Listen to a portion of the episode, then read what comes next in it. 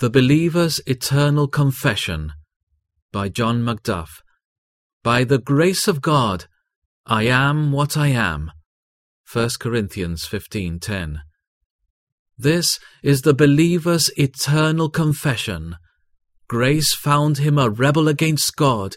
It leaves him a son of God. Grace found him wandering at the gates of hell. It leaves him at the gates of heaven. Grace devised the scheme of redemption. Justice never would. Reason never could.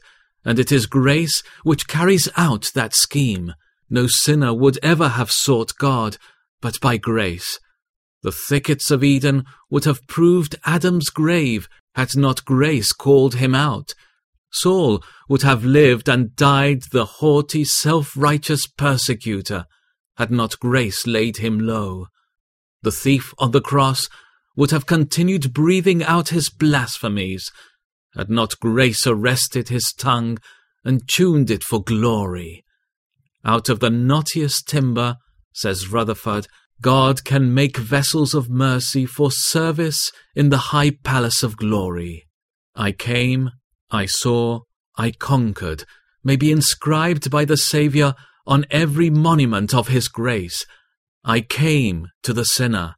I looked upon him, and with a look of omnipotent love, I conquered him. Believer, you would have been this day a wandering star, to whom is reserved the blackness of darkness for ever. You would have been Christless, hopeless, and portionless, had not grace constrained you. And it is grace which, at this moment, keeps you. You have often been a Peter, forsaking your Lord, but brought back to him again. Why have you not been a Demas or a Judas? I have prayed for you that your faith fail not. Is not this your own comment and reflection on life's retrospect? Yet not I, but the grace of God, which was with me.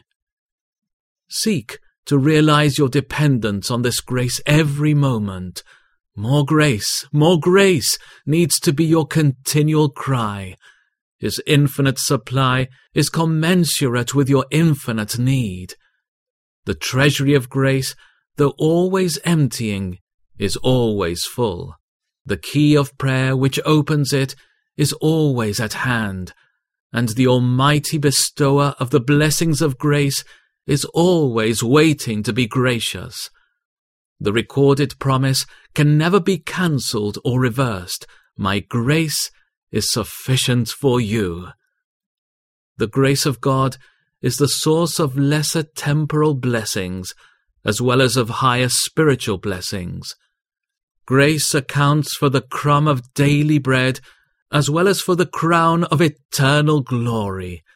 But even in regard to earthly mercies, never forget the channel of grace through Christ Jesus. It is sweet thus to connect every blessing, even the smallest and humblest token of providential bounty, with Calvary's cross, to have the common blessings of life stamped with the print of the nails. It makes them doubly precious to think all this flows from Jesus. By the grace of God, I am what I am. Reader, seek to dwell much on this inexhaustible theme.